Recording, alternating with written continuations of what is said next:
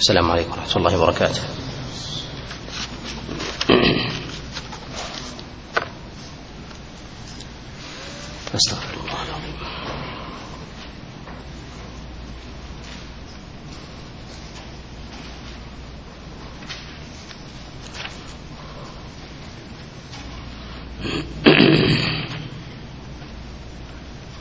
الحمد لله رب العالمين وصلى الله وسلم وبارك على نبينا محمد وعلى آله وأصحابه ومن تبعهم بإحسان إلى يوم الدين أما بعد.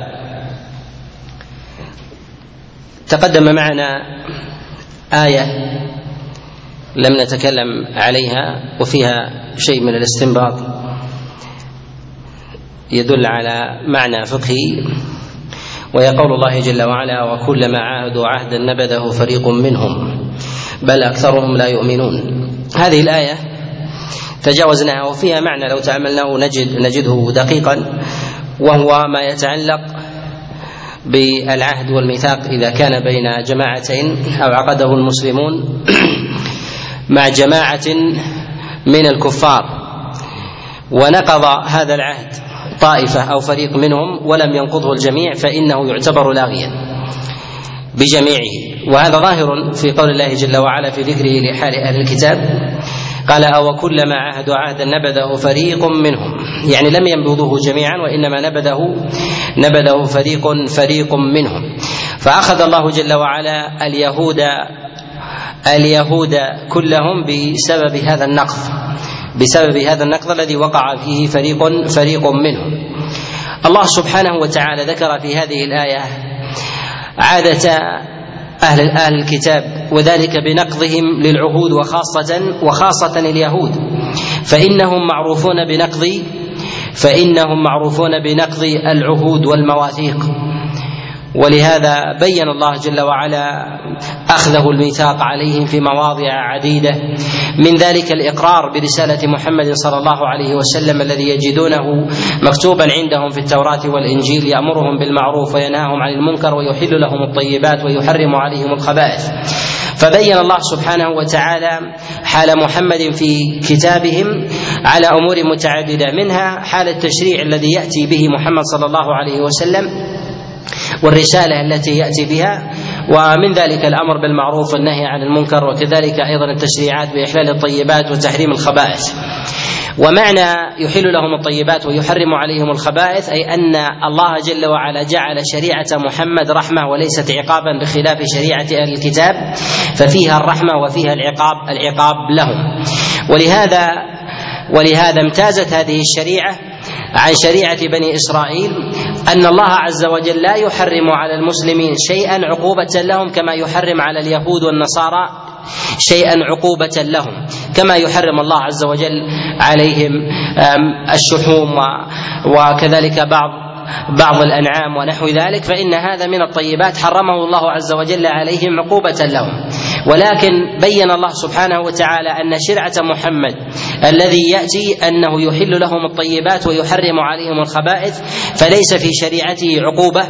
فليس في شريعته عقوبة لأحد. وهذا مما بين الله عز وجل لأهل الكتاب حال رسول الله صلى الله عليه وسلم وذلك ببيان ببيان شريعته. وكذلك أيضا أنه يرفع عنهم إصرهم والأغلال التي كانت عليهم مما كان عليهم من التكاليف والتشديدات السابقة التي كانت بسبب ذنوبهم مما فرضه الله عز وجل عليهم عقوبة وزجرا وتاديبا. وكذلك أيضا مما بينه الله عز وجل لهم صفات النبي عليه الصلاة والسلام في ذاته ومن ذلك اسمه. فإن عيسى عليه السلام بشر بمحمد صلى الله عليه وسلم بنبي يأتي بعده. وما يأتي بعده أنه ليس بآخر الأنبياء عيسى عليه السلام وإنما يأتي بعده ويأتي بعده وسماه. اسمه أحمد. وهذا من العلامات الظاهرة البينة إذا اقترنت معرفة الشريعة باسم المشرع فإن هذا من الدلالات الظاهرة على معرفته. هذا النقض الذي ذكره الله عز وجل أول من نقضه هو مالك مالك ابن الضيف كما رواه ابن جرير الطبري في كتابه التفسير من حديث عكرمة أو سعيد بن جبير عن عبد الله بن عباس أن مالكا وكان من اليهود. ذهب إليه وأخبر برسالة محمد صلى الله عليه وسلم وأن الله عز وجل أخذ على بني إسرائيل وعلى اليهود خاصة العهد والميثاق أن يؤمنوا بمحمد إذا بعث فيهم. قالوا ما أخذ الله عز وجل علينا عهدا أن نؤمن أن نؤمن لنبي فنقض مالك هذا الميثاق فجعل الله عز وجل نقدر اليهود واستحقوا اللعنة اللعنة على سبيل العموم. ولهذا قال الله جل وعلا وكلما عاهدوا عهدا ومن عاهدوا هنا؟ عاهدوا الله سبحانه وتعالى. نقضه فريق منهم. الذي نقضه هو واحد وتبعه ربما أفراد. فجعل الله عز وجل النقض على سبيل العموم. وهذا فيه إشارة إلى شدة عناد بني إسرائيل وخاصة اليهود. فإن فإن اليهود فإن اليهود نقضة للعهود ويلبسون الحق بالباطل ويشتركون مع النصارى في إخفاء نبوة محمد صلى الله عليه وسلم على التغليب ويجمعهم في ذلك الكبر. ولهذا لما ناداهم الله عز وجل في آيات سبقت في قول الله جل وعلا يا بني إسرائيل قال الله بعد ذلك بآية ولا تلبسوا الحق بالباطل وتكتموا الحق وأنتم تعلمون. ما يكتمونه من الحق ورسالة محمد صلى الله عليه وسلم كما جاء عند ابن جرير وابن أبي حاتم من حديث من حديث مجاهد ابن جبر قال تلبس الحق بالباطل وتكتم الحق وأنتم تعلمون تكتموا نبوة محمد وأنتم تعلمون أي تقرون تقرون بها. وجاء تفسير ذلك عن جماعة كعكرمة وسعيد بن جبير وقتادة وغيرهم من المفسرين أي أنهم ممن ممن يكتم نبوة محمد صلى الله عليه وسلم. هذا الأمر فيه جملة من المسائل منها أنه لا حرج على المسلمين جماعة وأفراد وكذلك وكذلك أيضا قادة أن يتعاهدوا مع أي فئة حتى لو كان لو عرفت بالنقض بنقض العهود إذا كان في هذا العهد أمان للمسلمين. وذلك للصالح العام لا لصالح أفراد. فإذا كان كذلك فإن هذا من الأمور الجائزة. فالله سبحانه وتعالى قد أخذ الميثاق على بني إسرائيل وهو يعلم حالهم جل وعلا وكذلك يعلم ما نقضوه من العهود لأنبيائهم عليهم الصلاة والسلام. فالله عز وجل قد جعل عيسى وهو السابق لنبينا محمد صلى الله عليه وسلم جاء بعد موسى فكان موسى يأخذ العهد على من كان بعده بنبوة محمد صلى الله عليه وسلم. ثم نقضوا نبوة موسى ونقضوا نبوه نبوة محمد صلى الله عليه وسلم قبل أن يأتي عيسى ولم يؤمنوا بشيء من ذلك. فلما جاء عيسى بشرهم بنبينا محمد صلى الله عليه وسلم وأخذ الله عز وجل عليهم عهدا بعد نقضهم بعد نقضهم ذلك. ولهذا نقول إنه يجوز إذا أراد المسلمون ان أن يأخذوا عهدا وميثاقا على جماعة عرفت بنقض العهود أنه لا حرج عليهم في ذلك، كذلك أيضا لا حرج على الإنسان أن يتعاقد مع غيره. عرف بالتدليس والخداع والخيانة. ونحو ذلك أن أن يبتاع منه شيئا.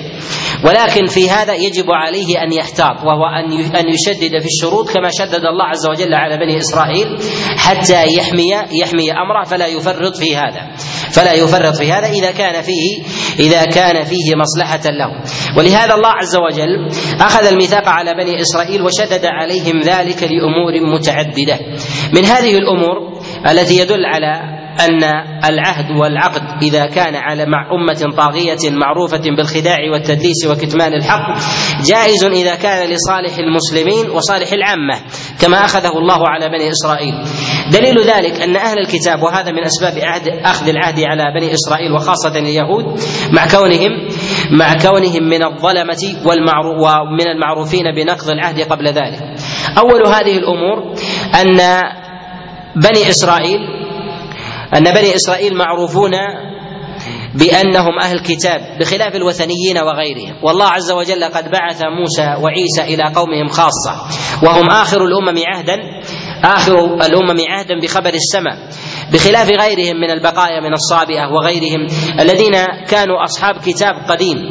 فكان التدليس والتبديل طرأ عليهم طرأ عليهم قديما فبدلت الشريعة ولم يبقى فيها من الصحيح إلا إلا أقل مما بقي من رسالة بني إسرائيل من اليهود والنصارى.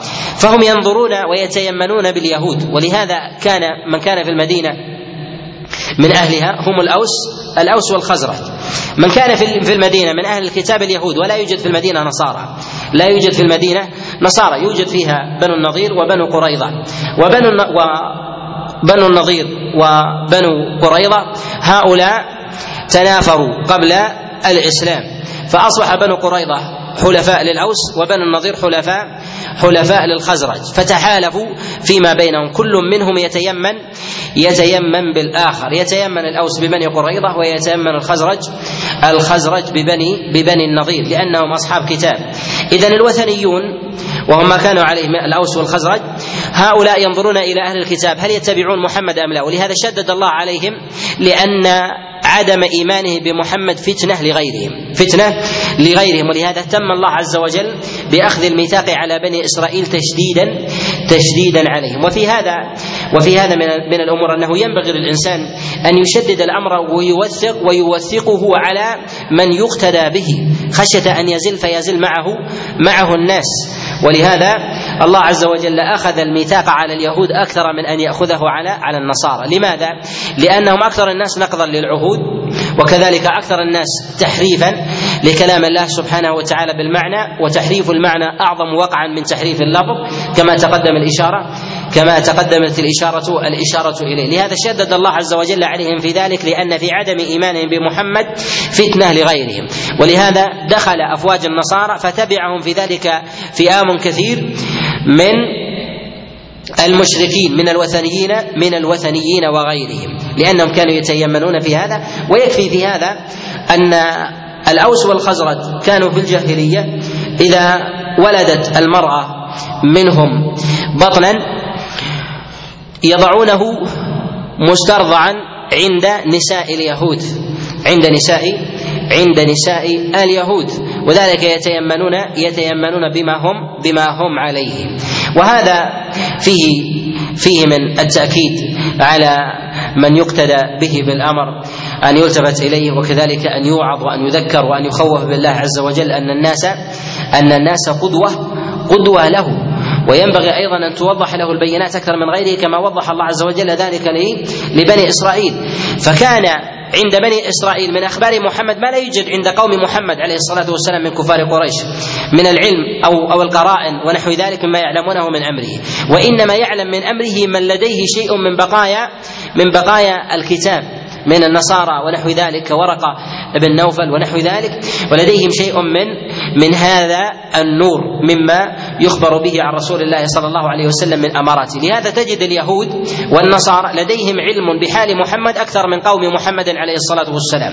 لهذا كانت الفتنة في عدم إيمانهم أعظم من الفتنة في عدم إيمان قوم قوم محمد صلى الله عليه وسلم لأن النبي جاء بأمر من التشريع وأمر التشريع مرده إلى قرائن التشريع لا قرائن القبيلة والنسب والطبائع ونحو ذلك فيرجع فيها إلى كفار فيرجع فيها إلى كفار إلى كفار قريش.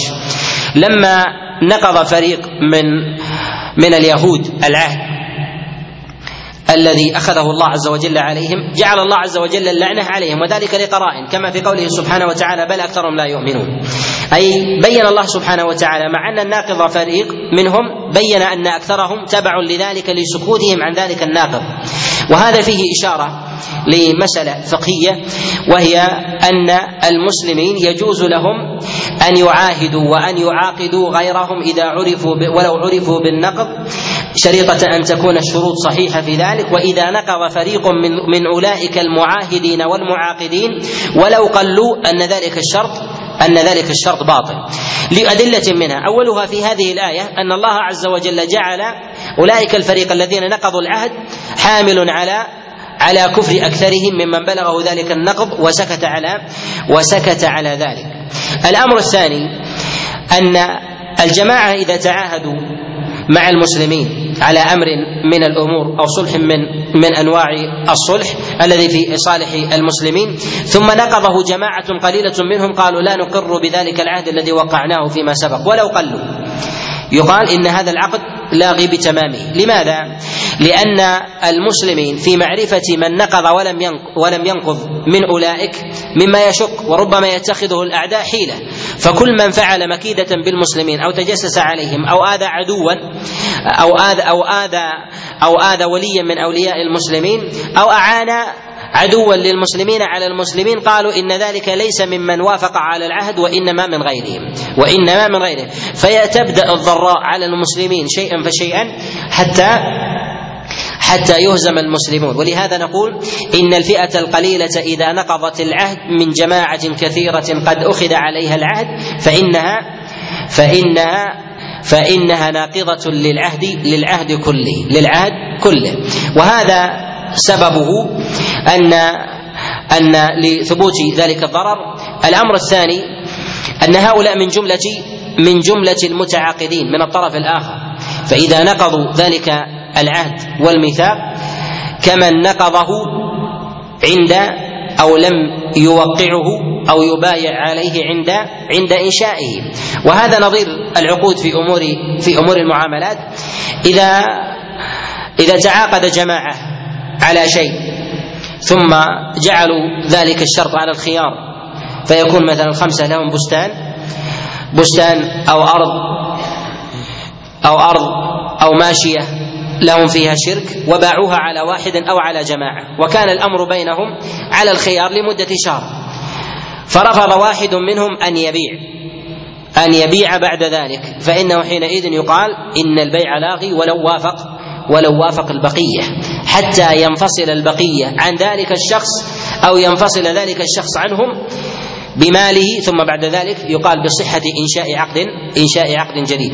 يستثنى من هذا أن الجماعة إذا عاهدت إذا عاهدت المسلمين والذين نقضوا انفصلوا عنهم أو الذين لم ينقضوا لم ينقضوا انفصلوا عن الذين نقضوا. فإن هذا من الأمور فإن هذا من الأمور الجائزة. دليل ذلك أن النبي عليه الصلاة والسلام أن النبي عليه الصلاة والسلام أجلى بني النظير لما قدم النبي عليه الصلاة والسلام المدينة قبل أن يجري أن يجري عليه الصلاة والسلام بني قريظة. وأبقى بنو قريظة مع كونهم حلفاء لبني النظير من وجه وأبقاهم على أمرهم. وأبقاهم على أمرهم. ولم يخرجوا مع بني النظير فمن كان من بني النظير أو بني قريظة مما يخالف الذين أجلاهم النبي عليه الصلاة والسلام انفكوا عنهم وبقوا في المدينة فأقرهم النبي عليه الصلاة والسلام على ما بقوا على ما بقوا عليه. فكان ذلك إقرارا لهم وأن عدم التزام بني النظير عدم التزام بني النظير بالعهد والميثاق الذي أخذه النبي عليه الصلاة والسلام على على اليهود جميعا ما جعله ناقضا لعهد يهود كلهم لانفصال بني النظير عن بني عن بني قريظة. فلما فلما خان بنو النظير النبي صلى الله عليه وسلم قاتل النبي عليه الصلاة والسلام قاتل النبي عليه الصلاة والسلام نساء رجالهم وسبى نساءهم وأخذ وأخذ أموالهم غنيمة غنيمة للمسلمين. إلا وهذا دليل آخر إلا بعض بني قريظة آووا إلى المسلمين ولم يكونوا مع من خان. فآمنهم رسول الله صلى الله عليه وسلم فآمنهم رسول الله صلى الله عليه وسلم على ذلك. وهذا هل هو عهد في الأمور بين المسلمين وغيرهم من الكفار على سبيل العموم؟ نقول هو على سبيل العموم على سبيل العموم. فالحلفاء فيما بينهم عهدهم واحد ولو تعاهد ولو تعاهدت فئة, فئة دون أخرى. إذا كان ثمة دولتان أو فئتان متحالفتان فيما بينهما. وهذا التحالف يعني أن كل عداء لطائفة هو عداء للأخرى. وكل عقد مع طائفة تلتزم به تلتزم به الأخرى. فتعاقد المسلمون مع فئة واحدة. مع فئة واحدة من الاثنتين.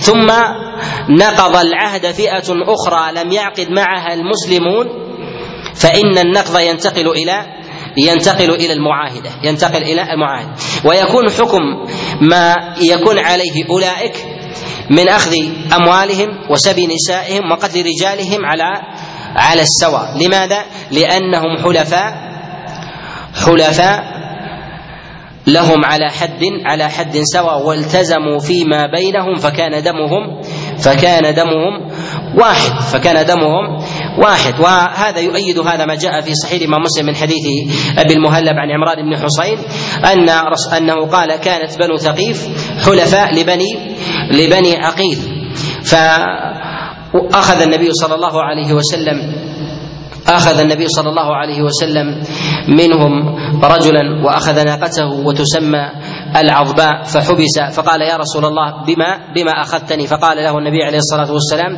أخذناك بجريرة قومك مع أنهم حلفاء ولم يكونوا ولم يكونوا منهم منهم أصلا. فسبب ذلك أن أنه أنه أسر من من أصحاب رسول الله صلى الله عليه وسلم رجلين. ففدى النبي عليه الصلاة والسلام ذلك الرجل بهذين الرجلين. ولهذا نقول إن التحالف في ذلك إذا كان ثمة دول متحالفة وأن التزام دولة يلزم دولة أخرى أو فئة وجماعة التزام جماعة تلتزم به الأخرى فتعاهد أحد المسلمين مع جماعة واحدة ولم يتعاهدوا مع البقية فإنه شامل لهم فإذا خانت واحدة من الحلفاء لذلك الأصل فإن النقض يجري فإن النقض يجري يجري على العموم. وهذا ظاهر في فعل رسول الله صلى الله عليه وسلم مع أهل الكتاب و في هذه الآية أن حمل الله عز وجل اليهود جميعا النقض مع أن النقض الذي بدأ بالنقض الذي بدأ بالنقض بالنقض واحد. ومن القرائن والأدلة في هذا أن الله سبحانه وتعالى جعل الذي يسمع الباطل كالمبطل في نفسه. يسمع الباطل وساكت عنه. فالله عز وجل جعل الذين من الذين هادوا سماعون للكذب أكالون للسحت. سماع الكذب الذي يسمع الكذب لماذا يسب؟ لأنه لم ولم يتكلم لأنه سمع الكذب في في زم في زم في وقت أو في ساعة يلزمه أن يوافق أو أو يخالف فسكت فدل على الموافقة. فدل على أنهم إن سمعوا الكذب وهم وهم ملزمون بالموافقة أو المخالفة أنه يجب عليهم أنه يجب عليهم أن يتكلموا وإلا فهم مذمومون. وهذا محل المؤاخذة لليهود أنهم سكتوا عن ذلك الناقض لذلك العهد والميثاق. فقاموا فجعلهم الله عز وجل على حد جعلهم الله عز وجل على حد على حد سواء.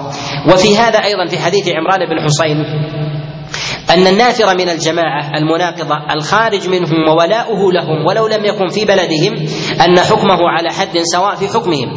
ولهذا لما جاء في حديث عمران بن حسين عليه رضوان الله تعالى في الرجل الذي أسر لم يكن في جماعتهم ولا في أرضهم وإنما جاء جاء عابرا.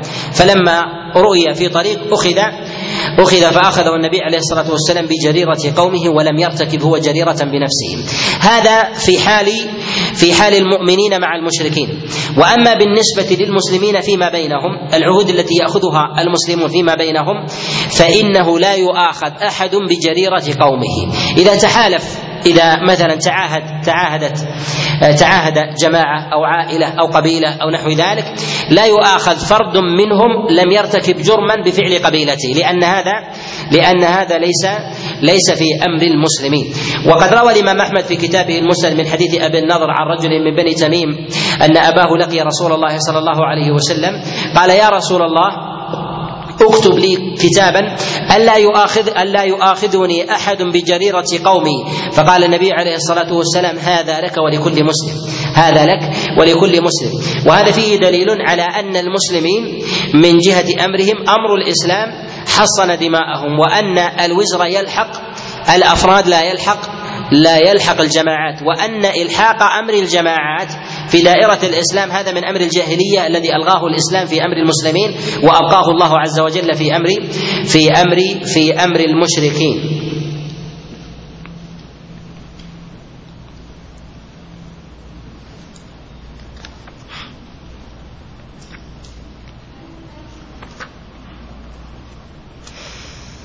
الآية الثانية قول الله جل وعلا وإذ ابتلى إبراهيم ربه بكلمات فأتمهن. الله عز وجل ابتلى إبراهيم بكلمات وهذا الابتلاء المراد به الاختبار. الاختبار من الله عز وجل لنبيه. وفي هذا دلالة وإشارة وقد تقدم معنا ان نتكلم عن الآية من جهة المعنى العام ثم نبين الدلالة الفقهية والحكم الفقهي في ذلك. ابتلى الله عز وجل إبراهيم والأنبياء يبتلون بل هم أشد الناس بلاء. أشد الناس أشد الناس بلاء. وإبراهيم هو إمام الحنيفية السمح عليه الصلاة والسلام. وقد ابتلاه الله عز وجل بشيء من السنن الشرعية والسنن الكونية. من السنن الشرعية ما أنزله الله عز وجل من أحكام خاصة فيه وعامة يشترك فيه يشترك في فيها معه غيره. ومن الأمور الكونية ما جعل الله عز وجل له من أمور الابتلاء والتقدير عليه وعلى أزواجه من بلاء من ترحل من تنقل وارتحال ونحو ذلك فإن هذا من البلاء الذي يجده الإنسان قدرا في أمره. فابتلاه الله عز وجل بجملة من أنواع من أنواع البلاء. والله سبحانه وتعالى حينما خص إبراهيم بالبلاء فيه إشارة إلى أنه ينبغي لوريث الأنبياء أن يعلم أنه كذلك. وفي قول الله جل وعلا وإذ ابتلى إبراهيم ربه بكلمات فأتمهن. هذه الكلمات التي ابتلى الله عز وجل بها إبراهيم اختلف في المراد في المراد بمعناها. جاء معنى أن المراد بذلك هي التشريعات التي التي أمر الله عز وجل التي أمر الله عز وجل بها إبراهيم الخليل بالإتيان بها. وهذا قد جاء عن عبد الله بن عباس تفسيره كما رواه عبد الرزاق في كتابه التفسير وابن جرير الطبري من حديث معمر عن ابن طاووس عن أبيه عن عبد الله بن عباس أنه قال في قول الله جل وعلا وإذ ابتلى إبراهيم ربه بكلمات فأتمهن قال ابتلاه الله عز وجل بعشر. خمسة في الرأس وخمسة في باقي في باقي الجسد. ابتلاه الله عز وجل ابتلاه الله عز وجل بقص الشارب وفرق الرأس والمضمضة والسواك. وابتلاه الله عز وجل بحلق العانة ونتف الإبط وقص الأظفار والاستنجاء والاستجمار. وهذا مما ابتلى الله عز وجل به إبراهيم بجملة من الأوامر. ومعنى البلاء الاختبار. على شيء من التكاليف من التكاليف الشرعية. وهذا فيه إشارة إلى أن الإنسان إذا أراد أن يحمل غيره أمرا مهما أنه ينبغي له أن يختبره وأن يبتليه. ومعنى الاختبار والابتلاء أن يقوم بامتحانه حتى يصبر بنوع من التكاليف والتجربة حتى ينظر حاله. حتى ينظر حاله. وهذا من الأمور المعروفة فطرة ومن الأمور المعروفة شرعا. فإن الله عز وجل ما ترك نبيا من أنبيائه إلا ابتلاه بشيء من البلاء قبل بعثته وبعد وبعد بعثته حتى حتى يكون من أهل الجلادة والصبر. فكل تكليف يريد الإنسان أن يكلف به غيره ينبغي أن يبتليه قبل التكليف. ولهذا يقول الله جل وعلا في كتابه العظيم في سورة النساء قال وابتلوا اليتامى حتى إذا بلغوا النكاح فإن آنستم منهم رشدا فادفعوا إليهم أموالهم. يعني ينبغي لكم أن تختبروهم لا أن تعطوهم جزافا. فهذا نوع من التكليف. فقم باختباره والنظر فيه ومعنى الاختبار أعطه شيئا من التكليف. إذا كان من ماله لديك ألف فأعطه خمسة أو ستة أو سبعة ونحو ذلك. ثم انظر ثم انظر ماذا يتصرف يتصرف فيها بها. ثم تدرج في أمره حتى حتى يكتمل التكليف يكتمل التكليف لديه. وهذا ما أمر الله عز وجل به إبراهيم وابتلاه به في ابتداء في ابتداء أمره. ابتلاه بأشياء لازمة في ذاته حتى حتى يتعود على الصبر. ومعلوم أن أعظم المشاق هي في أول الطريق. أن اول المشاق في أول الطريق. فإذا اعتاد الإنسان عليها ثبت على ذلك. كحال الإنسان يبتلى بشيء من الأمور القدرية من الحر من الحر والبرد فأو فأشده أوله عليه. ثم بعد ذلك يتصبر ولو ولو استمر ذلك دهرا دهرا طويلا. كذلك أيضا ما يقع في الإنسان من شدة ممن يسكن البراري والبوادي أول الشدة عليه ابتداؤها.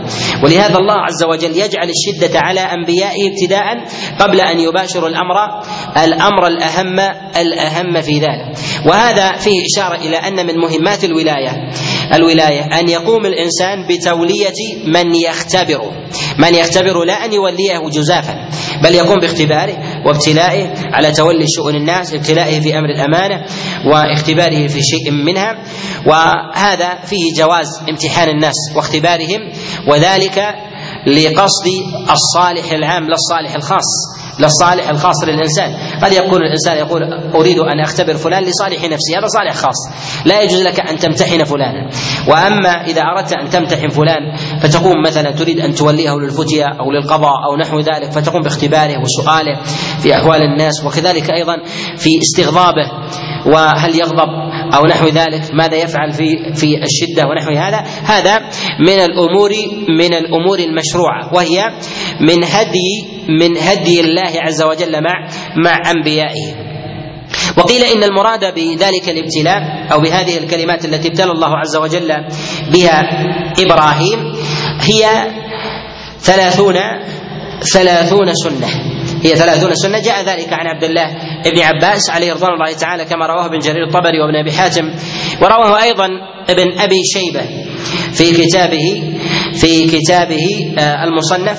من حديث داود بن أبي هند عن عكرمة عن عبد الله بن عباس عليه رضوان الله تعالى قال ابتلاه الله عز وجل بثلاثين عشر في الأحزاب وعشر في براءة وعشر في المؤمنين وسأل سائل وأما العشر التي في الأحزاب التائبون العابدون الحامدون وأما التي التي في براءة إن المسلمين والمسلمات وأما التي التي في المؤمنين وسال سائل الذين هم على صلواتهم يحافظون. فهذه الصفات التي أمر الله عز وجل إبراهيم وقومه بالإتيان بالإتيان بالإتيان بها.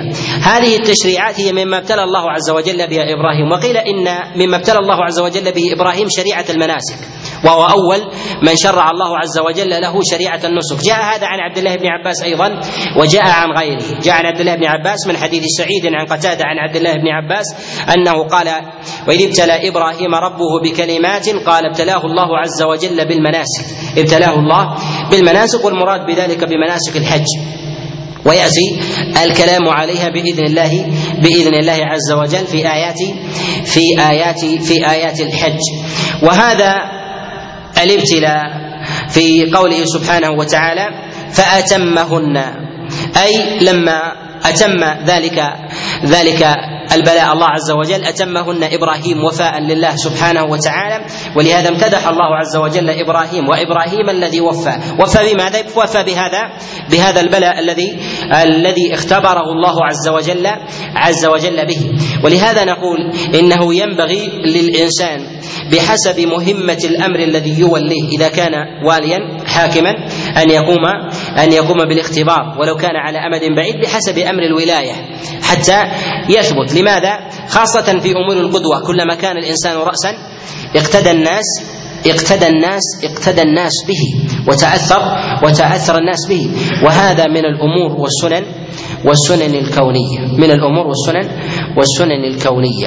أن الرأس في الناس أكثر الناس بلاء. الرأس في الناس أكثر الناس بلاء. كما أن الرأس في الجسد هو أكثر أكثر الجسد إصابة أكثر الجسد إصابة فيفتن ويبتلى ويجرح ويستهدف ونحو ذلك. كذلك أيضا الرأس في الأقوام فإنه يقع للضراء ويستهدف ويقع في نفسه فينبغي له أن يحترز أن يحترز أكثر من غيره. وأن يصبر أيضا أكثر أكثر من غيره. وأن يعلم أن البلاء ينزل به أكثر من غيره فلو نزل ألا يستثقل ألا يستثقل ذلك. ولهذا لا يمكن أن ينهزم الجسد إلا بهزيمة الرأس. ولا يمكن أن ينكس الجسد إلا بعد أن ينكس الرأس. فلا يعرف ولا يعرف لجسد نكس إلا وقد سبقه سبقه الرأس. ولهذا ينبغي للرأس أن يثبت كذلك أيضا في مسائل في مسائل الرسالة والتبليغ والدعوة ونحو ذلك أن يكون من أهل الثبات والاختبار. وكذلك أيضا أن لا يتولى شيئا من ذلك إلا إلا وقد تدرج تدرج في أمر العلم تدرج في أمر الرسالة تدرج أيضا في أنواع التصبر على على البلاء ونحو ذلك حتى لا يفاجأ فهو رأس فيسقط وأعظم بلية للمسلمين وفتنة للمسلمين أن يتقدم الرؤوس بلا ابتلاء فإذا جاءهم الابتلاء وهم رؤوس سقطوا فسقط الجسد فسقط الجسد معهم. وهذا أمر وهذا أمر مشاهد. فما تحدث فتنة من الفتن في زمن من الأزمنة ويكون ويكون الناس رؤوسا بلا ابتلاء إلا وسقطت تلك الرؤوس وتبعهم الأقوام وفتنوا وفتنوا بهم. ولهذا الله عز وجل ما يدع نبيا نبيا راسا في قوم إلا وقد ابتلاه قبل أن يكون قبل أن يكون راسا. وسبب ذلك جملة منها الانقياد والاتباع منها أيضا عدم افتتان الناس منها أيضا أن الإنسان في ذاته فيما ينظر إليه هو قدوة لغيره. فإذا نزل به بلاء البلاء ينزل بأتباعه. إذا نزل به خير الخير ينزل لأتباعه. وإذا كان من أهل التصبر كان من أهل القدوة والاتباع في ذلك. كذلك أيضا فإن التدرج في أمر الناس مطلب. وأن لا يكون الإنسان قاعا ثم يصبح رأسا. فإذا كان قاعا أصبح رأسا لم يتدرج في أمر البلاء بداهة. لم يتدرج في أمر البلاء بداهة. ولهذا من السياسة الشرعية ألا يطلب الوضيع ثم يكون ليكون رفيعا. لماذا؟ لأنه ما مر ببلاء. فكيف يقود الأمة شخص وضيع فيكون رفيعا؟ فإذا نزل بلاء في الأمة ما تعود على التصرف بل ينبغي للإنسان أن يتدرج ولو طلبه ولو طلبه غيره أن يكون رأسا في أمة ولم يتدرج فلا يضحي بالأمة لأجل هواه فلا يضحي بأجل للأمة لأجل هواه بل ينبغي له أن يكون من أهل من أهل التدرج حتى يصل إلى إلى مراد الله سبحانه وتعالى. وكذلك أيضا في قول الله جل وعلا قال إني جاعلك للناس للناس اماما. جاعلك للناس اماما. والمراد بذلك هي الإمامة في أمر الدين والدنيا. وفي قول الله سبحانه وتعالى عن إبراهيم قال ومن ذريته. أراد إبراهيم أن يجعل من ذريته أيضا الإمامة يجعل الإمامة في ذريته. وفي هذا عبرة عظيمة جدا أن الإنسان يتشوف للخير لمن بعده لذريته. وهذا من الأمور الفطرية التي تكون في الإنسان. ولا ولا ضرر ولا غضاض على الإنسان. بل هذا أيضا من الأمور المحمودة أن يحب الإنسان أن يكون الخير في عقبه أن يكون الخير في عقبه. لماذا؟ خير لازم له ومتعدي إليه. الخير اللازم اللازم له هو بدعوته بدعوتهم له. ولهذا يقول النبي عليه الصلاة والسلام إن الرجل لا يرفع بالجنة درجة فيقول يا رب أن لي هذا فيقال بدعاء ابنك ابنك لك. وأما لغيره أن الخير المتسلسل واحد عن واحد أوثق من جهة القبول من الشخص الذي يأتي من غير من غير سلالة نبوة. أو من غير سلالة علم ونحو ذلك فإن الناس يتشوفون إلى عقد إلى عقد منتظم من أمر العلم ونحو ذلك. ولهذا سأل إبراهيم ذلك لهذين لهذين الأمرين. ولكن لله عز وجل حكمة بالغة. حينما سأل إبراهيم ربه جل وعلا ذلك قال ومن ذريتي؟ قال لا ينال عهد الظالمين. إشارة إلى أنه ليس في ذريتك ليس في ذريتك صلاح وإمامة تامة ولكن فيهم ظالمون. فيهم ظالمون. وإذا كان هذا في ذرية إبراهيم فذرية ففي ذرية غيره من باب من باب أولى. كذلك أيضا ففي هذا الحديث إشارة إلى عدم جواز تولية الظالم ابتداء. إلى عدم جواز تولية الظالم ابتداء. كما جاء ذلك عند ابن جرير الطبري من حديث ابن أبي نجيع عن مجاهد بن جبر قال في قول الله جل وعلا لا ينال عهد الظالمين. ظالم من ذرية إبراهيم لا تجوز توليته. ظالم من ذرية إبراهيم لا تجوز توليته فكيف من ذرية فكيف من ذرية غيره؟ قال قال في قول الله جل وعلا مجاهد في قول الله جل وعلا لا ينال عهد الظالمين. قال عليه قال قال مجاهد ابن جبر لا ينال عهد الظالمين. قال لا يجعل الظالم إماما لا يجعل الظالم الظالم إماما. يعني لا يجوز أن يولى الظالم ابتداء إمامة إمامة المسلمين. ولكن يجوز يجوز إذا كان في توليته وهو ظالم مسلم دفعا لظالم أشد منه أشد منه ولا خيار إلا بينهما فإن هذا من دفع من دفع المفسدة. كذلك أيضا من من وجوه وجوه الانقياد للظالم في الخير الطاغي المستبد الطاغي المستبد الذي يتولى على المسلمين وهو ظالم قهرا بالقوة والسيف فإنه يطاع بالمعروف وينقى وينقاد له بذلك ولا يطاع في معصية الله وإنما يبقى تحت مظلته بالمعروف لأن في مخالفة ذلك في مفاسد عظيمة. هذا ما أقام ما أقام في المسلمين ما أقام في المسلمين الصلاة. وكذلك أيضا آه، في قول الله عز وجل لما سأله إبراهيم قال ومن ذريتي؟ قال لا ينال عهدي. الظالمين فيه إشارة لأنه ينبغي للإنسان أن يدعو لذريته بالخير. ولهذا إبراهيم دعا الله عز وجل أن يجنبه ذريته عبادة الأصنام. وهذا من الاهتمام بأمر الذرية يكثر الإنسان من الدعاء لأن هذا الخير هو مرد مرده له فإذا أجاب الله عز وجل دعاءه بصلاح ذريته فيه إشارة إلى أن الخير الذي يأتي إلى ذريته بإجابة الله لذلك الدعاء له أثر عليه له أثر له أثر عليه. وهذا بسبب دعائه بسبب دعائه. ويرجى للإنسان إذا دعا لأحد بصلاح فاهتدى ذلك الأحد أن ذلك الخير يأتي عليه لأنه سبب لأنه سبب فيه سبب فيه بهدايته و وإجابة الله عز وجل له له الدعاء. والمراد بعهد الله سبحانه وتعالى أمره والخلافة في الأرض.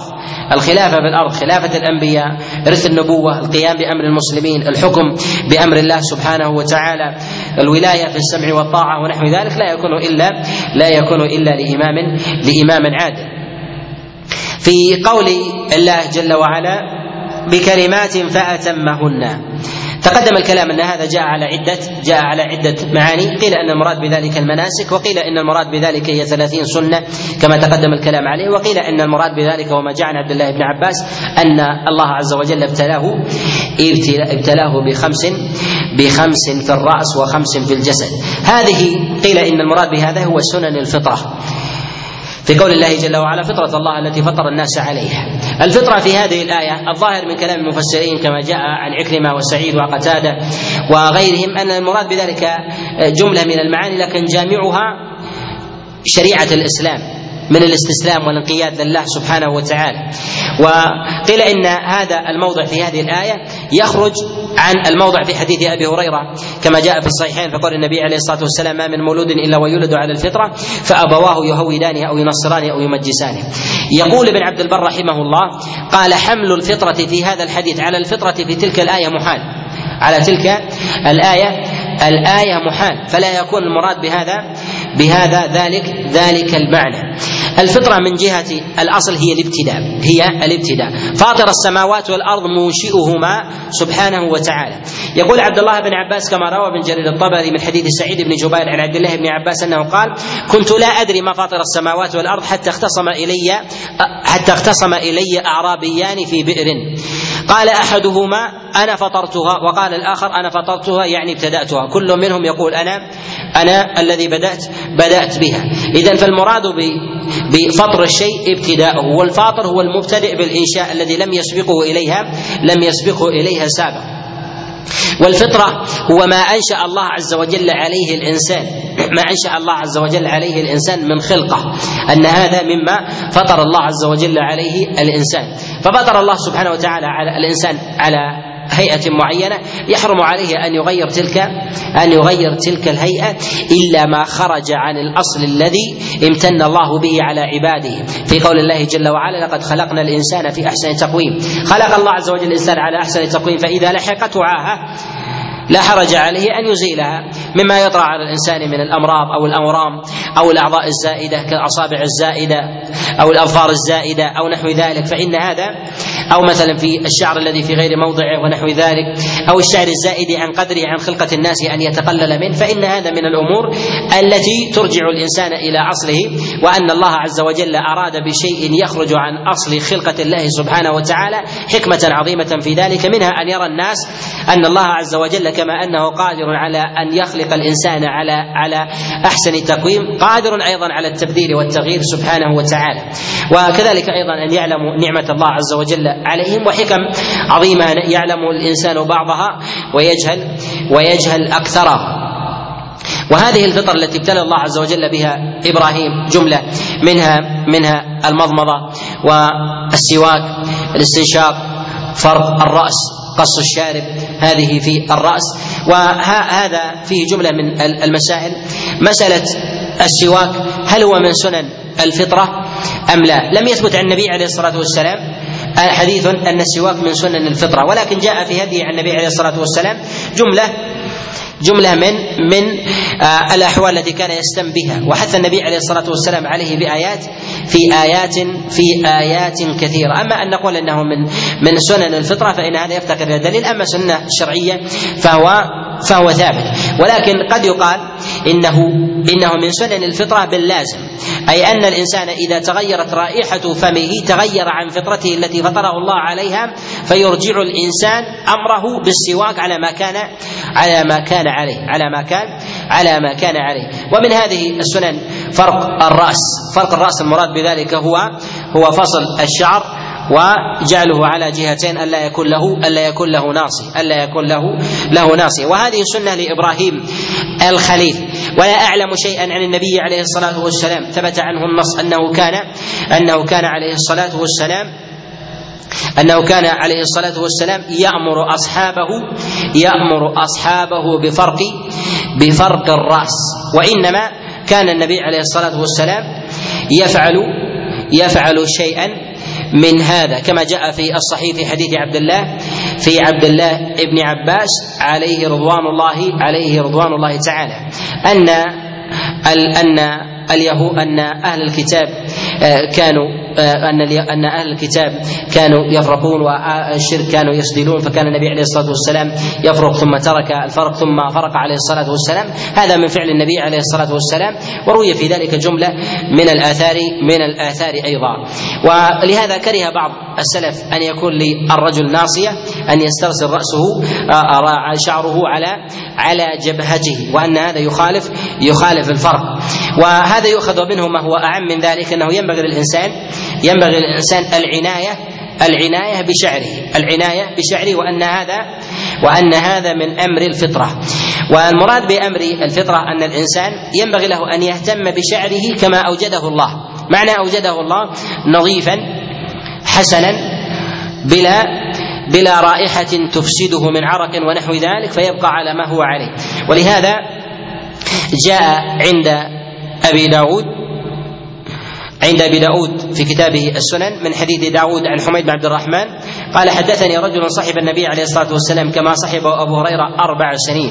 أن النبي صلى الله عليه وسلم نهى الرجل أن يغتسل بفضل المرأة والمرأة بفضل الرجل يغترف جميعا وان وأن يمتشط الرجل إلا غبا. يعني لا يستديم ذلك حتى يكون حاله كحال المرأة ولكن يوما بعد يوم أو وقت بعد بعد وقت. فيرجع الأمر إلى حاله وفطرته. ولا حرج على الإنسان أن يبقى ولا حرج على الإنسان أن يبقى على آه، فرق وهو الأولى. وإذا كان على غيره فلا حرج فلا حرج في ذلك. وأما بالنسبة لقص الشارب أما بالنسبة لقص الشارب فهو من سنن الفطرة. واختلف العلماء واختلف العلماء في حكمه من جهة الوجوب من جهة أصل الأخذ الأخذ في ذلك. ذهب جماهير العلماء وهو قول العامة وحكي هذا إجماعا أنه سنة وليس بواجب أنه سنة وليس بواجب. نص على هذا النووي رحمه الله وغيره أن هذا سنة وليس بواجب. بعض الفقهاء ذهب إلى وجوبه وهو رواية في المذهب وذهب إليه وذهب إليه ابن حزم الأندلسي رحمه الله. وهو من السنن المتأكدة وهو أيضا من سنن من سنن الفطرة. ويخرج من ذلك ما كان مبالغا مما يؤذي الإنسان ويفسد عليه ويفسد عليه ويفسد عليه جسده أو مطعمه ومشربه فإن هذا أمر خارج خارج عن ذلك فإن هذا فإن هذا مما يؤمر به الإنسان يؤمر به الإنسان أمرا. أما أصل الأخذ والصفة في ذلك فإن هذا على السنية على قول عامة عامة العلماء. وأما صفة الأخذ عند من قال بذلك فهذا مما اختلف فيه العلماء. من العلماء من قال بالحلق. بكامله أن يحلق. وهذا جاء جاء في قول بعض الفقهاء في هذا. جاء عن جماعة من الفقهاء روي عن الإمام أحمد رحمه الله أنه كان يحفه حفا شديدا وجاء هذا عن جماعة من الفقهاء من الشافعية ذهب إليه الربيع بن سليمان والربيع بن سليمان المرادي وكذلك ذهب إليه المزني. أما الإمام الشافعي رحمه الله فلا أعلم أنه نصا في ذلك صريحا من جهة المقدار في أمر الأخذ. أما الإمام مالك رحمه الله فإنه كان ينهى عن حلق الشارب وإنما وإنما كان يحث على أخذ من طرف الشفة بحيث لا يتدلى الشارب. أما ما عدا ذلك ما على فإنه لا حرج عليه أن يأخذه كما كما يريد. أما السبالان وهو المتصلان بين الشارب واللحية فهل هما من اللحية أو من الشارب على خلاف عند العلماء في هذا على ثلاثة أقوال. منهم من قال إنه من الشارب ومنهم من قال إنه من اللحية ويظهر أنهما ليس من الشارب ولا ولا من اللحية. فلا حرج على الإنسان أن يأخذها أو يبقيها كما كما شاء. كما شاء. وهذا من الأمور من الأمور من الأمور الجائزة. وهنا لم يأتي في أثر عبد الله بن عباس ذكر اللحية من سنن الفطرة ويأتي الكلام عليها بإذن الله عز وجل في قول الله سبحانه وتعالى ثم ليقضوا تفثهم. يأتي في هذا في هذه الآية الموضع في حكم اللحية والأخذ منها. في أمر في أمر المناسك ثم نتفرع في ذلك لأن لا نريد أن نتكلم في في مسائل ليس في موضعها أو لم يتكلم عليها العلماء في هذا الموضع حتى لا يتكرر معنا ذلك. كذلك أيضا أن نتكلم على الأحكام في أنسب المواضع في أنسب المواضع المواضع لها. وإن كانت هي من سنن الفطرة كذلك أيضا من الأمور التي أمر بها رسول الله صلى الله عليه وسلم ويأتي تفصيل ذلك بإذن الله عز وجل. كذلك المضمضة من سنن الفطرة والاستنشاق. المضمضة والاستنشاق من سنن الفطرة لأنها تخرج الأذى الذي غير الفطرة عن عن أمرها. غير الفطرة عن أمرها كحال كحال السواك. وهذا من القرائن التي تجعل السواك من أمر تجعل السواك من أمر من أمر الفطرة. من أمر الفطرة. والسواك ليس المراد به عود الأراك. وبعض الناس يظن أن الاسواك هو عود الأراك وليس كذلك. ليس المراد بذلك هو كل ما يشاص به الفم سواء كان من العرجون أو كان من أو كان من الأراك أو كان من غيره السواك يطلق على ما يشاص به الفم وأصبح علما على الأراك لأنه هو الموجود وغلبة الاستعمال استعمال الناس وإلا فيستعمل كل شيء. ولهذا نقول إن من يستعمل فرشاة الأسنان أو ما في حكمها استعمل سواكا استعمل استعمل سواكا إلا أنه ينبغي للإنسان أن يستعمل السواك العادي وأن يلازمه. لماذا؟ لأنه في مواضع لا يتيسر له إلا هو. عند الصلاة في المواضع في ذهابه ومجيئه ونحو ذلك فإنه يتعذر عليه إلا إلا استعماله مما يأتي به بالسنن ولهذا نقول إن استعماله ومثله في حكمه من الأمور من هدي رسول الله صلى الله عليه وسلم لأن السنة غالبا لا تتحقق إلا إلا بذلك. وتكلم العلماء على أمر السواك في مصنفات متعددة وثمة مصنف لأبي شامة رسالة سماها السواك وما أشبه ذاك. تكلم على أحكام السواك وذكروا سنن كثيرة جدا من المصنفين في هذا من طول السواك وعرضه ومدة قصه واستعماله والسواك الرطب واليابس ونحو ذلك وهذا كثير منها ليس لها أصل. وقد ذكر الشوكاني رحمه الله قال إن الفقهاء أكثر من أحكام السواك وأحجامه واستعماله وصفاته ونحو ذلك وجلها ليس لها أصل. جلها ليس لها أصل. وقد جاء النبي عليه الصلاة والسلام أحوال في أحوال في استعمال السواك منها عند الصلاة وعند الوضوء وعند دخول المنزل وكذلك عند تغير رائحة الفم وعند النوم وعند الاستيقاظ أيضا وعند الاستيقاظ الاستيقاظ من النوم وعند أيضا قراءة القرآن. وعند الحديث مع الناس فإن هذا من الأمور من الأمور المستحسنة أن الإنسان يطيب يطيب فمه فمه بالسواك. و وأما مسألة المضمضة والاستنشاق فهل المضمضة والاستنشاق هي سنة في ذاتها ولو لم يكن ذلك مرتبطا بوضوء؟ فنقول إنها من سنن الفطرة. نقول نعم النبي عليه الصلاة والسلام كان يتمضمض ويستنشق من غير وضوء ولهذا النبي عليه الصلاة والسلام أمر الإنسان إذا استيقظ من نومه أن أن يغسل كفيه وهي مفصولة عن الوضوء وكذلك أيضا أن يستنثر ثلاثة. يستنثر ثلاثا وهذا أمر خارج عن الوضوء. لهذا نقول إن المضمضه والاستنشاق أمر خارج عن الوضوء وهو سنة في ذاته وهو سنة سنة في ذاته. وأما غيره من الأحكام فهل نقول من السنة أن يغسل الإنسان قدميه إلى الكعبين؟ أو يغسل الإنسان أو يمسح الإنسان رأسه تعبدا من غير وضوء نقول لا هذا ليس من السنة هذا ليس من السنة. لك أن تتنظف وأن تزيل غبارا على الرأس أو تغسل قدما وتزيل ترابا هذا من الهدي العام. ومما يحبب أما التعبد فيه قصدا فإن هذا في المضمضة والاستنشاق. فإن هذا في أمر المضمضة والاستنشاق وهي من سنن وهي من سنن الفطرة التي أمر الله عز وجل بها الخليل إبراهيم وكذلك وكذلك ابتلاه بها فأتمهن الله عز وجل عليه فوفى إبراهيم بذلك وأداها كما كما أمره الله سبحانه وتعالى. ومن سنن الفطرة آه، قص الأظفار وحلق العانة ونتف الإبط وكذلك الختان وغسل البراجم أما غسل البراجم وهي المراد بذلك هي المصابط التي تكون في الإنسان سواء كانت في اليدين ويغلب عليها الإطلاق في هذا. كذلك أيضا مسافه اليدين في الأصابع المثاني في في ثلاثة مواضع في أول أصبع وأوسطه وكذلك من عند الإبهام.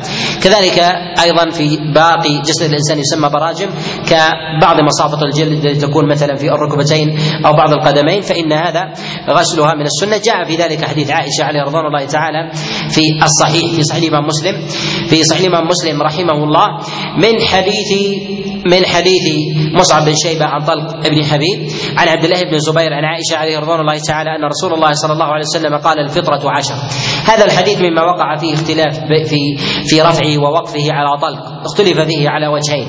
رفعه مصعب في روايته عن طلق بن حبيب عن عبد الله بن الزبير عن عائشة وخالفه بذلك غيره. فقد رواه النسائي في كتابه السنن من حديث أبي بشر من حديث أبي بشر جعفر بن إياس وكذلك سليمان التيمي كما رواه النسائي من حديث معتمر بن سليمان عن سليمان التيمي.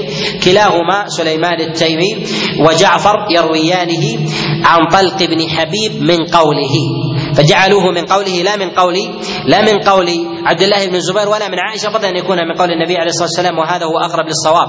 وقد مال إلى صحة ذلك الإمام أحمد رحمه الله إلى أنه ليس مرفوعا وكذلك النسائي والدار قطني وغيرهم. وصنيع الإمام مسلم يميل إلى صحة المرفوع وهذا من الخلاف. السائغ عند العلماء في ابواب في أبواب العلل إلا أن النفس تميل إلى عدم صحة ذلك مرفوعا إلى النبي عليه الصلاة والسلام. ومعاني هذا الحديث جاءت عن النبي عليه الصلاة والسلام في أحاديث متعددة. جاء في الصحيح من حديث أبي هريرة في قوله الفطرة عشر وجاء من حديث عمار بن ياسر ومن حديث علي بن أبي طالب ومن حديث أبي هريرة ومن حديث عبد الله بن عباس وغيرهم وفي كثير منها وفي كثير منها علل. وقد تكلمنا على ذلك في شرح حديث عائشة عليها رضوان الله تعالى في مجالس متعددة في الفطرة في الفطرة الفطرة عشر.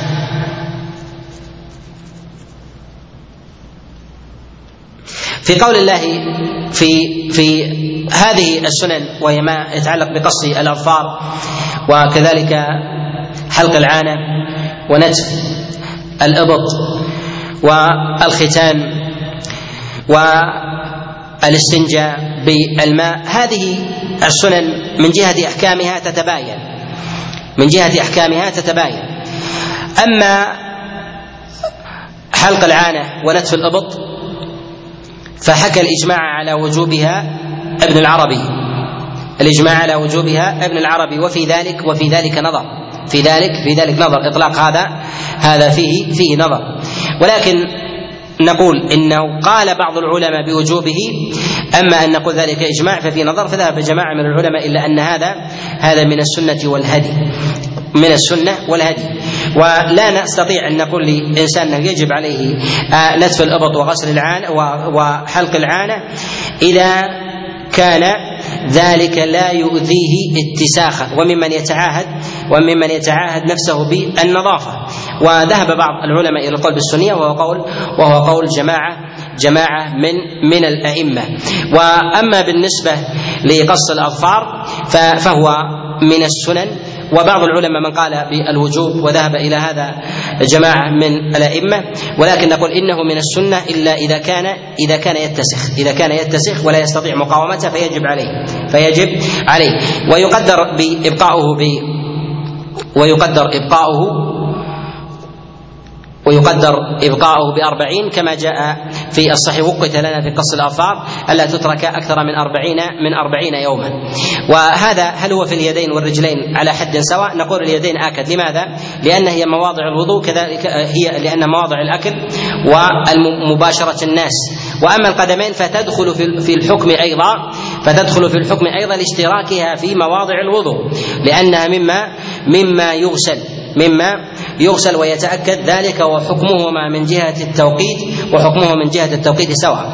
وأما ما يتعلق بأمر الختان فذهب جماعة من العلماء إلى إلى وجوبه وذهب إلى هذا الإمام مالك والشافعي والإمام أحمد وسفيان الثوري وغيرهم إلى أن الختان إلى أن الختان واجب للرجال. وأنه مكرمه وسنة للنساء. وذهب أبو حنيفة إلى سنيته للرجال للرجال والنساء. والظاهر وجوبه والظاهر الوجوب. بل شدد الإمام مالك رحمه الله قال إن غير المفتون لا تصح إمامته ولا تقبل ولا تقبل شهادته. وقد جاء في ذلك عن عبد الله بن عباس خبرا مرفوعا وموقوفا والصواب في ذلك الوقف أن الأقل في يعني غير المكتون لا, لا تصح لا تصح ذبيحته لا تؤكل. ذبيحته وهذا يدل على تأكده وتشديد السلف وتشديد السلف في ذلك. وأما بالنسبة للاستنجاء والاستجمار وقد جاء في حديث عبد الله بن عباس أنه من مما ابتلى الله به إبراهيم نقول الاستنجاء والاستجمار الاستجمار هو استعمال الحجارة تسمى جمرة ولهذا رمي الجمرات يسمى الحصى أما الاستنجاء بالماء. ويتجوز الفقهاء باستعمال العبارتين بعضهما عن بعض بعضهما عن بعض. وهو واجب لأنه إزالة نجاسة إذا كانت في غير موضع النجاسة فموضع النجاسة من باب من باب أولى. وهذا من الهدي الذي ينبغي للإنسان ينبغي للإنسان أن يهتم وأن يعتني أن يعتني به. لكن لدينا مسائل في هذا. من هذه المسائل أيهما أولى استعمال الماء أو استعمال الحجارة؟ لا يثبت عن النبي عليه الصلاة والسلام أنه استنجى بالماء ولا أعلم في ذلك خبرا صحيحا صريحا أنه استنجى بالماء وإنما ثابت عنه أنه يستجمر عليه الصلاة والسلام. بعض الفقهاء يستدل ببعض الأحاديث التي جاءت النبي عليه الصلاة والسلام أن أنه كان يحمل معه إداوة من ماء وعنزة والإداوة هل هي الاستنجاء أو للوضوء؟ النبي عليه الصلاة والسلام يتوضأ إذا خرج من الخلاء. ولهذا كره بعض السلف استعمال الماء. كما كرهه حذيفة بن اليمان وغيره. وسبب الكراهة في ذلك أن أيديهم تباشر موضع النجاسة. تباشر موضع النجاسة فكرهوا ذلك الأمر ولم يكن مشتهرا مستفيضا مستفيضا عندهم أما الحديث كانوا يتبعون الحجارة الماء فهذا خبر لا يثبت لا يثبت بذكر بذكر الماء بذكر الماء فيه. ونقول إذا كان كانت يد الإنسان تباشر موضع النجاسة فالحجارة أفضل. وإذا كانت لا تباشر فالماء أفضل وأنقى. فالماء أفضل وأنقى. إذا فالعبرة العبرة بالإنقاء وعدم مباشرة وعدم مباشرة اليد. ومن المسائل أيضا أن الاستنجاء والاستجمار هو سنة وهدي في ذاته ولو لم يكن لاستباحة صلاة ووضوء. وأمر آخر من المسائل الاستنجاء والاستجمار هل يجوز تأخيره بعد الوضوء أم لا؟ مثال ذلك الإنسان ذهب إلى الخلاء ذهب إلى الخلاء وقضى حاجته كأن يكون في بر أو نحو ذلك ولم ولم يستنجي ثم أراد أن يتوضأ. هل نقول استنجي أولا ثم توضأ؟ أم توضأ ثم استنجي؟ هذا خلاف عند العلماء في هذه المسألة على قولين. والصواب في ذلك الذي يظهر أنه يجوز للإنسان أن يستنجي بعد وضوئه أن يستنجي بعد وضوئه لأن الناقضه هو خروج النجاسة لا وجودها. لا وجود النجاسة لأن وجود النجاسة على موضع من الجسد كوجود النجاسة مثلا على على موضع كوجود النجاسة على ساق الإنسان وعلى ركبته فتوضأ الإنسان ثم رأى النجاسة في على قدمه كدم مسفوح أو بول أو نحو ذلك. هل نقول أعد الوضوء؟ اغسل النجاسة ثم أعد الوضوء؟ لا لأنه لا فرق بين النجاسة التي على المحل بين سائر المواضع لأن الشارع إنما أمر بالاستنجاء لأن غالب موضع النجاسة خروج النجاسة وموضع النجاسة فأمره بالاستنجاء اختصارا وتيسيرا عليه وهذا هو المعتاد من عمل الناس. أما لو أن الإنسان أخر استنجاءه وهذا أمر مفضول وكذلك أيضا ليس من الانقاء التام لكن لو قدر الإنسان انه أنه قضى حاجته من غير أن يستنجي من غير أن يستنجي. ثم توضأ وأراد أن يستنجي بعد ذلك نقول صح صح أمره ما لم ما لم ينتقض وضوءه. وإزالته لتلك النجاسة كإزالة النجاسة من موضع من ركبته أو ساق أو ساقه ونحو ذلك. ثم ثم يستمر في يستمر بمبادرته لامر لأمر الصلاة.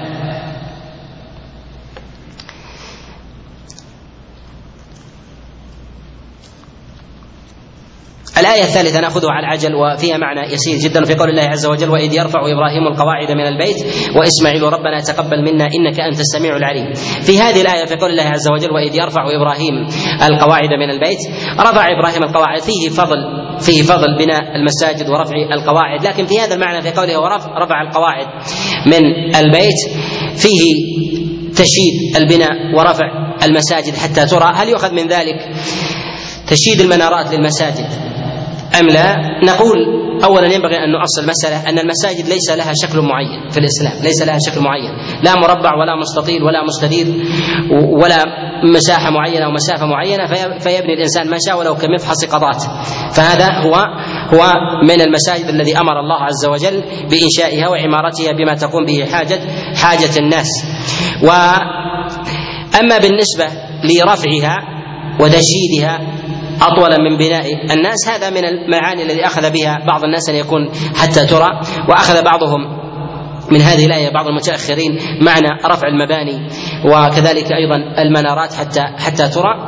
وهذا استدلال ضعيف وهذا استدلال ضعيف. ولو كان كذلك فإن أولى من يقتدي بهذا هو النبي عليه الصلاة والسلام. العلماء من الصدر الأول من التابعين وكذلك الصحابة يسمون المنارة هو موضع الأذان. المنارة هو موضع الآن ولهذا يرد في بعض المصنفات والكتب كلمة المنارة ويريدون بها موضع الأذان لا يريدون بها هو هذا العمود الذي يرفع على المساجد على المساجد. لم يكن في زمن النبي ولا أبي بكر ولا عمر ولا عثمان ولا علي بن أبي طالب منارة ولا يعرف ولا يعرف هذا في زمن النبي ولا الخلفاء ولا في زمن الخلفاء الراشدين عليهم رضوان الله تعالى. جاء في مصنف ابن أبي شيبة من حديث عبد الله بن شقيق قال إن المؤذن كان إذا في زمن النبي عليه الصلاة والسلام يؤذن على المنارة ثم ثم ينزل. المراد بذلك هو هو المكان المرتفع هو المكان المرتفع وليس المراد بذلك هي الأعمدة الموجودة وكانوا يصلون أو يؤذنون على السطوح. وقد ترجم على هذا جملة من المصنفين كابن أبي شيبة في كتابه المصنف في أبواب الأذان على المنارة صنف وترجم له أبو داود أيضا في كتابه في كتابه السنن. وجاء أيضا في صحيح الإمام مسلم من حديث النواس بن سمعان في نزول عيسى قال عند المنارة شرق دمشق. شرقي دمشق. المراد بذلك هو المكان المرتفع وليست هي المنارات الموجودة حاليا. من أول من وضع المنارة في الإسلام؟ وهذا مما اختلف اختلف اختلف في أمره اختلف في في أمره. قيل إن أول من وضع ذلك هو زياد بن أبي في خلافة معاوية. ذكر ذلك الدادري في فتوح في كتابه الفتوح وهذا في عام في عام في عام 45 للهجرة. وقيل إن أول من وضع ذلك هو هو خليفة ابن مخلد وذلك في عام 54 للهجرة وضعه في مصر ثم اشتهر هذا فإذا كانت المنارة لم تكن معلومة في الصدر الأول فمن باب أولى ما يوضع على المناير من الهلال ونحو ذلك فالهلال لم يكن معلوما أيضا في دول الإسلام المتقدمة وإنما عرف في الدولة السلجوقية وأول من وضعوه الدولة السلجوقية هم أول من وضعوا الهلال وضعوا الأهلة على على المنارات ثم تبعهم الناس في ذلك ودافعهم في ذلك أنهم رأوا النصارى يضعون الصلبان على الكنائس. فجاءت الحمية ثم وضعوا الهلال على المنارات ثم أصبحت سنة سنة مطروقة حتى وصلت إلى الحرمين فأصبحت علما على على المنارات. وسواء وضعت أو تركت فالأمر في ذلك فالأمر في ذلك سواء. في قول الله عز وجل ربنا تقبل منا إنك أنت السميع العليم. فيه إشارة إلى أنه ينبغي للإنسان إذا أنجز عمل يستحب له أن يدعو الله قبول ذلك العمل، قبول ذلك العمل سواء كان بناء أو طاعة أو أو مثلا عمل بر الصدقه أو إحسان ونحو ذلك أن يسأل الله عز وجل أن يتقبل منه هذا هذا العمل. وفيه إظهار امتنان لله عز وجل وفيه أيضا وفيه أيضا الافتقار لله سبحانه وتعالى وفيه إشارة إلى أن هذا العمل يمكن الا يتقبل من الإنسان. ولهذا ينبغي الإنسان ان يتضرع لله عز وجل بهذا القبول. فإذا كان هذا من إمام الحنيفيه السمحه إبراهيم وابنه إسماعيل هذا الدعاء ربنا تقبل منا مع أن الآمر هو الله والقائم بذلك المأمور هو نبي ومع ذلك ربنا تقبل منا تقبل إنفاذنا لأمرك سبحانك وتعالى. لهذا ينبغي للإنسان أن ينظر إلى حاله في أمور العبادة فيسر الله عز وجل آه، القبول لعمله. ذلك وهذا شامل لسائر أنواع الأعمال مما يفعله الإنسان من أمور العبادات والعادات. أسأل الله جل وعلا لي ولكم التوفيق والإعانة والسداد وصلى الله وسلم وبارك على نبينا محمد. واستمح العذر في الإجابة على الأسئلة للانشغال. وأنبه الإخوة إلى توقف الدرس قبل الحج. لدينا الأسبوع القادم آه، دورة